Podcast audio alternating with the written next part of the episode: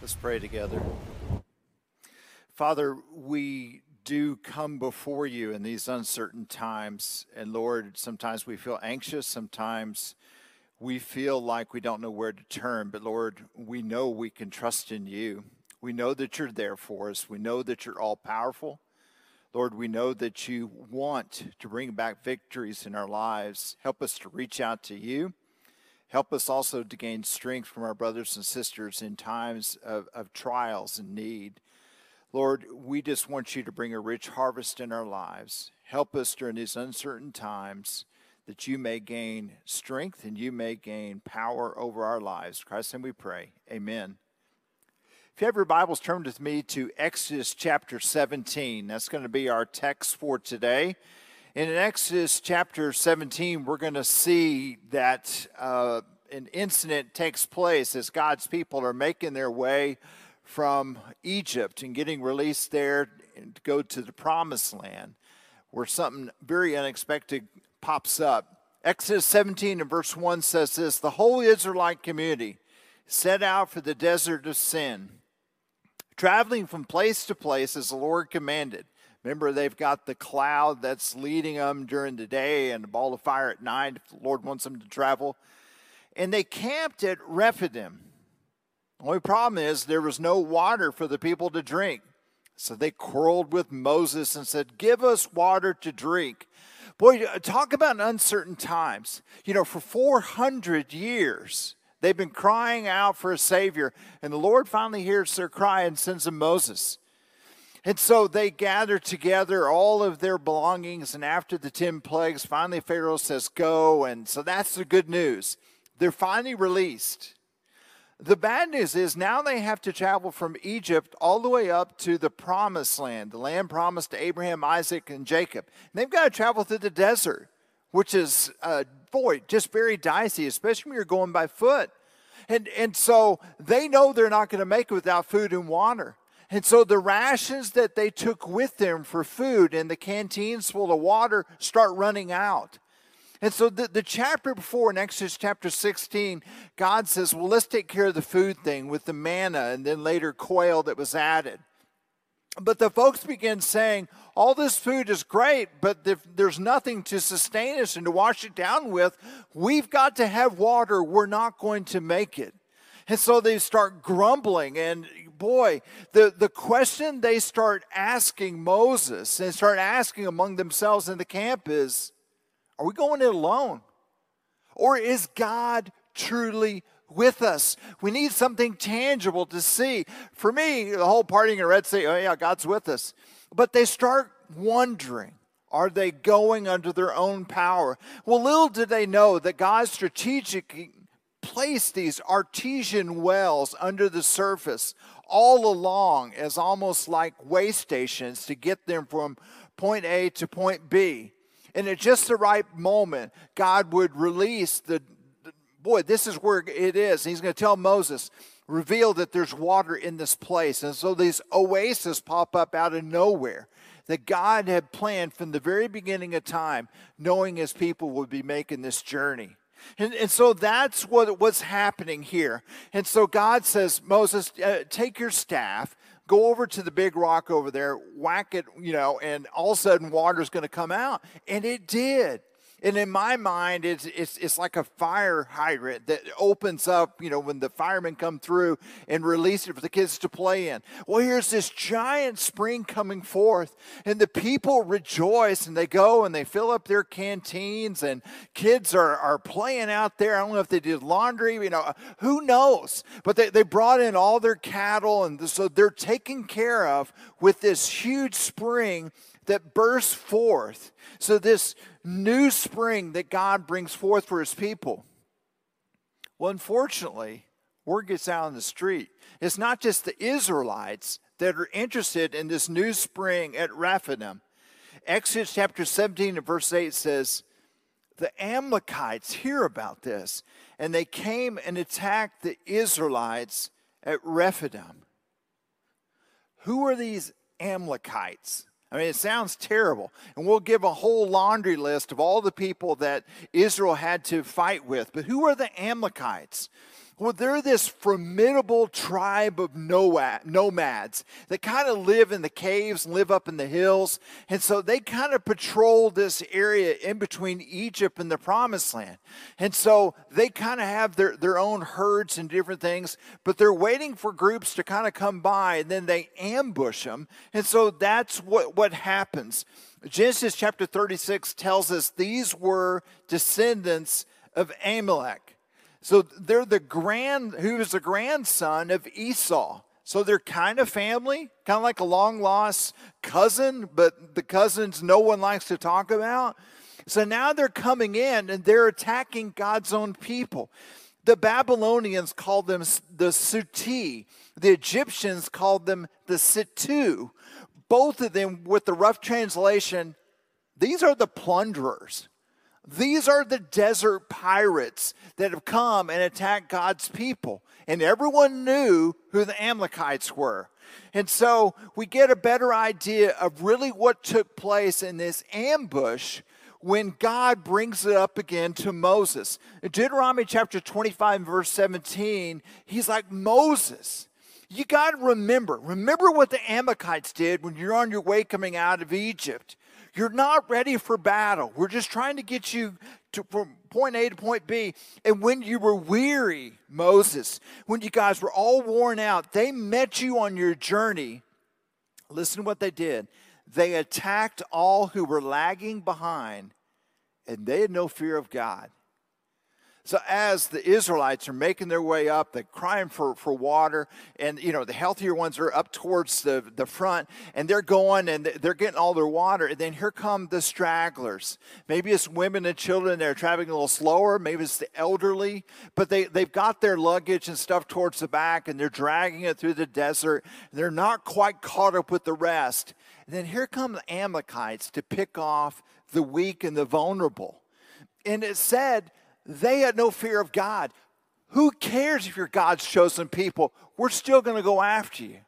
So that's who this group of nomads were. And, and, Moses grabs Joshua, his number two in command, and says, Really?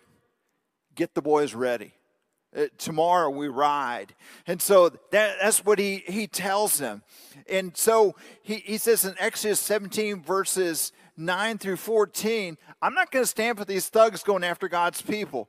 Choose some of our men and go out and fight the Amalekites. Tomorrow, I'm going to stand up on top of the hill with the staff of God in my hands. I always wonder if Joshua was like going, uh, okay, I've got an extra sword. Why don't you come down and join the battle with me? You're going to be up on a hill? Yeah, I'm going to be up there with the staff. Okay, all right. So Joshua fought the Amalekites as Moses had ordered. And Moses, Aaron, and Hur, there's three of them, went up on top of the hill where they could see all this going on. And as long as Moses held up his hands where the Israelites are winning, so he's got his staff up there. if you've ever held something over your hand for a long time, you start getting, oh, it starts getting heavy. And whenever you start lowering hands, well, then the Amalekites started winning. So they're like, come on, Moses, get it back up. So Moses' hands grew tired. And, and then they said, well, let's get him a stone and put it under him. Sit down, but keep those arms up. And then Aaron and Hur held his hands up, one on one side, one on the other, so that his hands remained steady all the way to sunset. So Joshua overcame the Amalekite armies with the sword. Then listen to this. The Lord said to Moses, Oh, don't let this one get by. Don't let it go. Boy, write down on a scroll that this is something to be remembered. This isn't just a one off battle, this was a special time. Write it down so we don't forget it. And make sure that Joshua hears it because I will completely blot out the name of Amalek from under heaven. We look at this story, we need to realize this is not just a physical battle, it's also a spiritual battle. There, there's a force from the Lord that is making its way into an area that's been godless for generations. and the Amalekites are top of the hill. They're the ones setting the tone for the other people groups that God's people will have to encounter. And so you've got this forces of evil that's been in the area and is controlling what it feels like to be people in this area. And, and so all this is happening, and suddenly God has been waiting for 400 years, and now it's time to come reclaim the area, to stake it out and say, this is now going to be ruled by Jehovah. And the Lord God Almighty is moving in. And so this is the first wave of resistance. And it's not just a physical battle for plunder or who gets to water cattle here. This is about the forces of good versus the forces of evil. And God says, let's go to war. This is important that we realize this. So, as we face uncertain times of all the things going on, we need to realize that if you feel like you're under attack, there's also a spiritual war that's being waged. And I tell you, someone taught me early on in my ministry that dogs don't bark at parked cars. It's when we take steps forward, as we talked about in this series during uncertain times, God can make up a lot of ground. When we start taking steps of faith and start refocusing as a people, as a church, and as families, that's when Satan takes notice and goes, Oh, this force of good is now showing up more in your life. I'm going to oppose that. So prepare yourself, church that when we take steps forward, Satan's going to do everything he can to counterbalance that in our lives. So, what, what do we need to glean from the story? Number one is we got to be ready to engage in the battle, engage in the fight, and be ready to go. You know, in Numbers chapter 24, Balaam starts talking, and he talks about the Amalekites are the first among the nations. Now, scholars are kind of divided. Does that mean they were the first group to attack the Israelites, or they're number one on the list? God says this group needs to be completely wiped out because of the threat they pose to my people. And so, man, the Amalekites that escaped this battle this day are going to be a thorn in the flesh of God's people for generations. This was the group that Saul was sent out, King Saul, the first king over Israel, go out and take out the Amalekites. They're still a thorn in my heel. Boy, they are causing trouble among God's people. We see them all throughout scripture kind of pop up. You know, they're coming in and they're they're doing raids and they're taking cattle off, they're burning villages. They're they're kidnapping women and children, including two of King David's wives and, and, and children. So you're like, why are these people still around? And they keep going and they keep going. If you remember the, the, story of Esther, you've got Haman, who is the number two in charge of all the country, and he's wanting to wipe out the Jews. He's a descendant of Agag, who was part of this Amalekite group. And so it's a constant force that's materialized in this group of people that God says they've got to be dealt with. And we've got to deal with the spiritual battles that we're they're being raged around us. We can't just sit back and passively just say, well, man, I hope this gets better. Boy, let's identify it for what it is. It's a spiritual battle. And God says, I want you to engage in that battle. Don't sit back and hope it gets better. Realize what's going on and let's go to town. Number two, if we're going to go to battle, then we've got to enlist God's power. Boy, this is tough because sometimes we feel like we're strong, we feel like we got this, but in reality, Satan starts winning because there are certain areas where we are strong in our life, and we've got a fortress that's built up and we feel like God is working here. But there's a part over here where it's kind of crumbling or it's a little lower. And Satan's like, oh, okay, you're good over here. Let me hop in on this part of your family. Let me go after this part where you're vulnerable.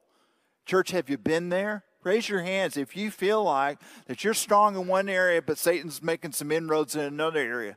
And sometimes you don't even see it. It's a temptation that you feel like, man, I dealt with that when I was in college, and then it creeps right back up, and you're like, where's this coming from? Well, it's you're making progress in one area, and Satan's like, okay, I'm going to walk around the other side over here. You've been neglecting this area of your life. And so we've got to enlist God's power because his actions during the fight not only helped the Israelites defeat the enemy, they also illustrate a healthy way to acknowledge our limitations in uncertain situations. So, what Moses does is he raises his hand and he has his big staff up here. Well, is this the proper way to go into battle? Going, all right, bring it on. No, you're vulnerable. God says, yeah. That's what I want. I want you to vulnerably put yourself before me and say, God, I've got to have you. I'm willing to go to battle, but I've got to realize it's not going to be under my strength. It's not me grabbing my sword going in there alone. I, am raising my hands. Not that I'm surrendering, I'm raising my hands saying, I've got to have your help. And so we see Moses doing this at this point of attack.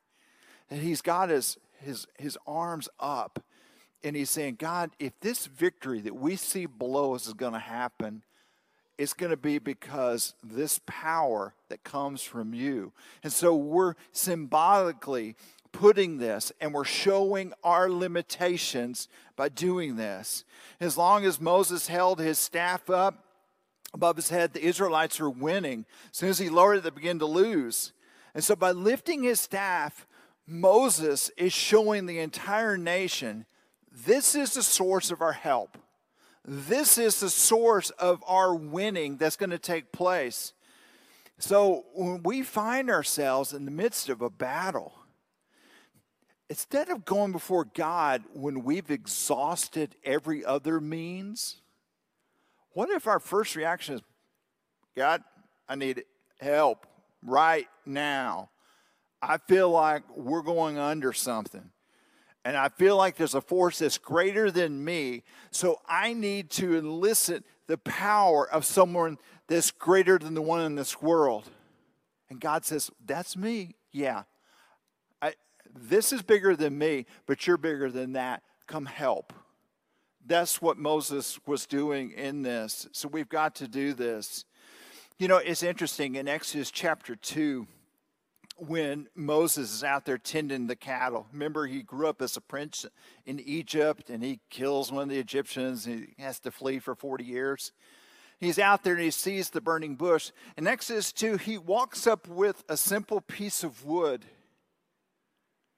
In Exodus chapter 3, that staff turns into a lightning rod of the Heavenly Father. He takes a simple piece of wood, it goes, and he strikes the Nile, turns to blood. He waves it in the air. Here come flies and gnats and frogs, or is it gnats? I don't know. You know and so there, all of the the different things start happening, and it's because he's waving this wand. He's waving this rod, this lightning rod of, of, God's power before him. They go heading out into the desert and they stand. Oh no, here come the Egyptians. We're pinned in by the Red Sea. Holds it up. That's incredible. Even after Moses was gone, they took his staff that had power and they placed it, you know, in the Ark of the Covenant, and they opened it up one day. Wow, it's blooming. Because there's life and there's power. Life and power that we can't understand and comprehend, but we know God says, I want to take your normal existence and I want to provide power for you. But, church, we don't hold up Moses' staff. What do we hold up? It's the cross of Christ. That's our source of power. That's our source of strength as we hold it up and say, We have the cross of Christ. Listen to what Paul says in 1 Corinthians 1 and verse 18. He says, For the message of the cross is foolish to people that don't get it, for those who are perishing. But to us, brothers and sisters who have united ourselves in Jesus, who are being saved, it's the power of God. Do you feel like when you're under attack, you have the power of the cross behind you? Paul says we do. If we unite ourselves with Jesus Christ, we walk out onto that battlefield not vulnerable, but invincible because the power of God through the cross of Jesus Christ unites us with our Heavenly Father who's greater than anyone else in this world. So we've got to enlist God's power.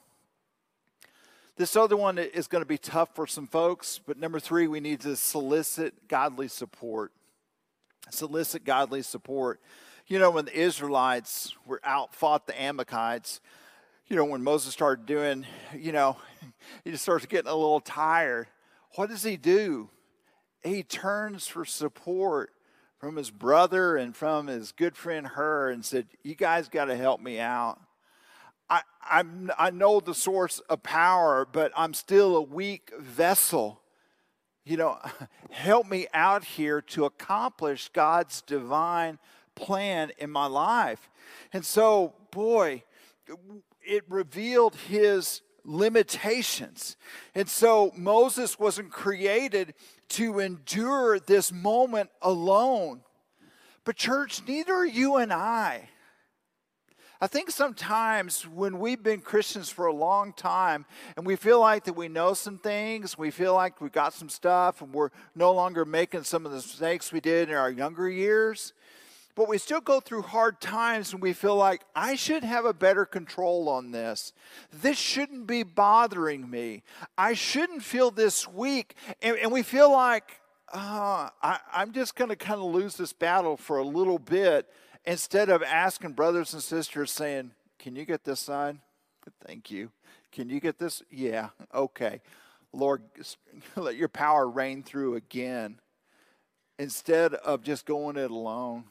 Why do we feel that way? Why do we feel like eh, it's embarrassing that I'm struggling, but I need brothers and sisters to surround me and to lift those arms up? And I have to tell you, in, in times like this, that we need to realize that our calling as brothers and sisters is to do that. But if you're like me, you'd much rather be the person who's like, yep, I got your right arm. Yep, I'm, I'm going to do this one. And, and we like being the supporter. What we don't like is switching roles, right? So we don't like to. Well, I'm usually the one that, that's supporting, that's encouraging, that's offering wise counsel, that's cooking meals, that's doing nice things, that's serving. Uh, yeah, okay. What about your season when it's your turn and your arms are, are drooping? Is it pride that's keeping you from saying, I need some help over here? And when people offer, like, no, I got it. But really, you don't. Don't let pride keep you from the help that God is supplying you for the journey, church. We've got to have it. Conversely, uh, we, we got some folks that their arms have been held up for a long time. They're like, I'm liking this. But there are times and seasons where you need to say, okay, I'm good. I've had a lot of support for a long Maybe it's my turn to, to pitch in and I'm going to provide some, some counsel, some love, some meals, and some encouragement. How can I support other people as I've been supported? It's a give and take, but we've got to realize the component that we have as a body of Christ that we're a family. We're here together. And there's a reason why God put us in community. It's not just a one off thing between us and God, there's a spiritual component, and we've got to, uh, we've got to solicit that godly support. So, number four, we need to realize that we're called to share the victory.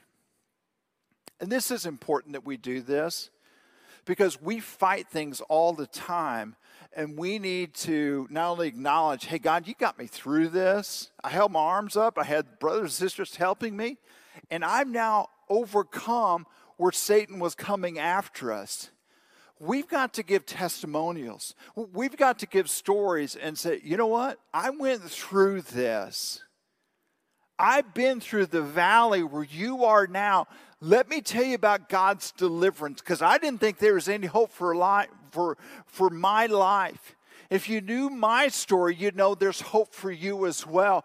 We've got to share the victory. See, the, the final instructions that God gave to Moses is you need to go and write this stuff down. You, you need to go record what happened. For who? For Joshua. Joshua's down in the trenches. He's down in the valley. He's wielding a, a sword.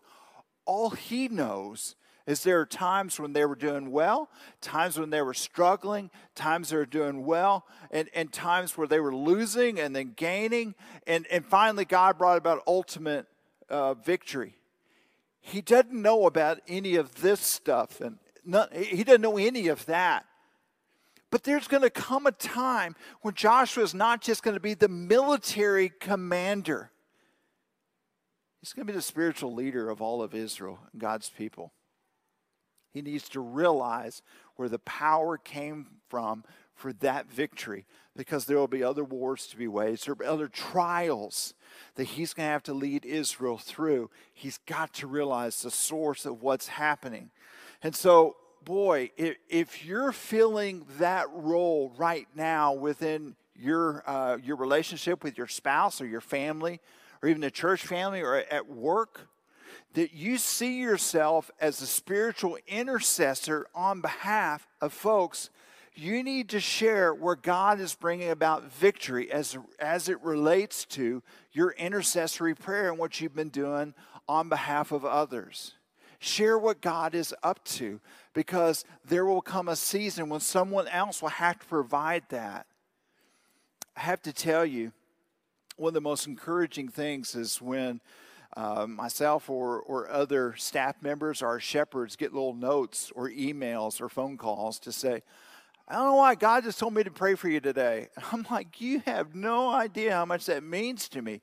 You have no idea what I'm in the midst of, and God asked you to intercede because I need my staff to go back up. We've got to have spiritual warriors. We've got to have prayer vigilantes that are saying, we're going to intercede in the way that we know how. I may not be able to do this, but I can do this. But we've got to have that. And then share those stories. You know, three weeks ago we took our son uh, Colby out to get him situated at A and M, and then the following weekend we flew out with our daughter Maggie to get her situated in Nashville for another semester at Lipscomb. And unlike Colby's uh, little apartment that was was furnished, uh, Maggie's was an unfurnished duplex, and so we had to get everything, you know, to get her and a roommate up going. And so you know how it is, you, know, you kind of piecemeal together some stuff that uh, would just get you by on Facebook Marketplace. And so we're we're trying to do this and getting stuff all over town and stuff, and it was made complicated or more complicated by torrential rainstorms. Everywhere we went, we're just getting soaked. And so, day one, we didn't really get as much accomplished as what we were hoping to. And so, I looked at the little weather app that night and it said 90% rain chances tomorrow. I thought, well, round two, I, I guess Maggie will have to figure it out on her own. We'll get as much done as we can. Well, the next day, you know, you see commer- you see cartoons where you've got the character this, uh, you know, has the, the cloud of rain that's just following them around it was like the exact opposite for us. We had this ray of sunshine that was going with us, and we could see miles away, you know, rain over here, rain over there. And there was sometimes we'd drive down a road, and there, you could see rain up in front of us. You'd see where rain had just come through, and the, it was all wet. And so Maggie's like, I can't believe it. We have had sunshine all day. And Jill's like, Well, I prayed for it last night. I just said, God, we've got too much to do with all this rain. Can you please move it away? And so I thought, how awesome is that? Now, I don't want to give you the impression that Jill has control of the weather because as a teacher in April, she prays for snow so she didn't have to go to school, and that didn't happen. But yet, for Jill to come forward and just say, I realize we've got a physical problem that we're trying to deal, and I'm going to use a spiritual means to say, God, this is important. You say, uh, you go grant the desires of our hearts. I just got to tell you, it'd be a lot easier. And so Jill's just back there smiling the whole time where we're marveling that there's rain all around us, but not where we are. So we've got to share those stories. and I would encourage, especially our older folks in the congregation, you've got some mile marker stories along your journey, along that highway. And you can say, you know, 496, let me tell you what happened at that mile marker in my life where God interceded. Because younger people that can't see what's going to happen around the next corner, you know. Allow what God has done in your life to make a difference in others. Share those stories, share those victories. I encourage us to do that. So, as we kind of wrap up this whole series, I, I really want to encourage you that during uncertain times where we're feeling anxious and we're feeling like, I don't know how much longer this is going to go on. Uh, you know, stuff in the streets and, and, and stuff at the, you know, in, elections and boy, and this virus and going back to school and work. And we just want to know what our new reality is. And we just don't know. It's still uncertain. I pray that you can allow this time for God to make a difference. And if this church can help you in any way, in just a moment, we're going to have up in the chat box a place for you to go and click on it and say, I, I need prayers. That will immediately go to our staff and we'll, we'll, we'll, get in touch with you or, or just lift up a prayer on your behalf. If you need wise counsel, we'll get you in, in touch with either a staff member or one of our shepherds if you're finally at a point where you're like, okay, God, I've got to come to you. I've got to put my my life in with you. Well, we'd love to sit down and study and see what it means to come to Jesus and put him on in baptism to start a new way. You know, maybe God's been chipping at you for a long time saying, I've got to make a decision. Well, do that now because we want during this uncertain time for you to feel the certainty of God's love and God's promises. And if we can help you in any way, either here in person or online, please don't hesitate. Let us bring your uncertainty before our certain God. If we can help you, come now to stand as we sing.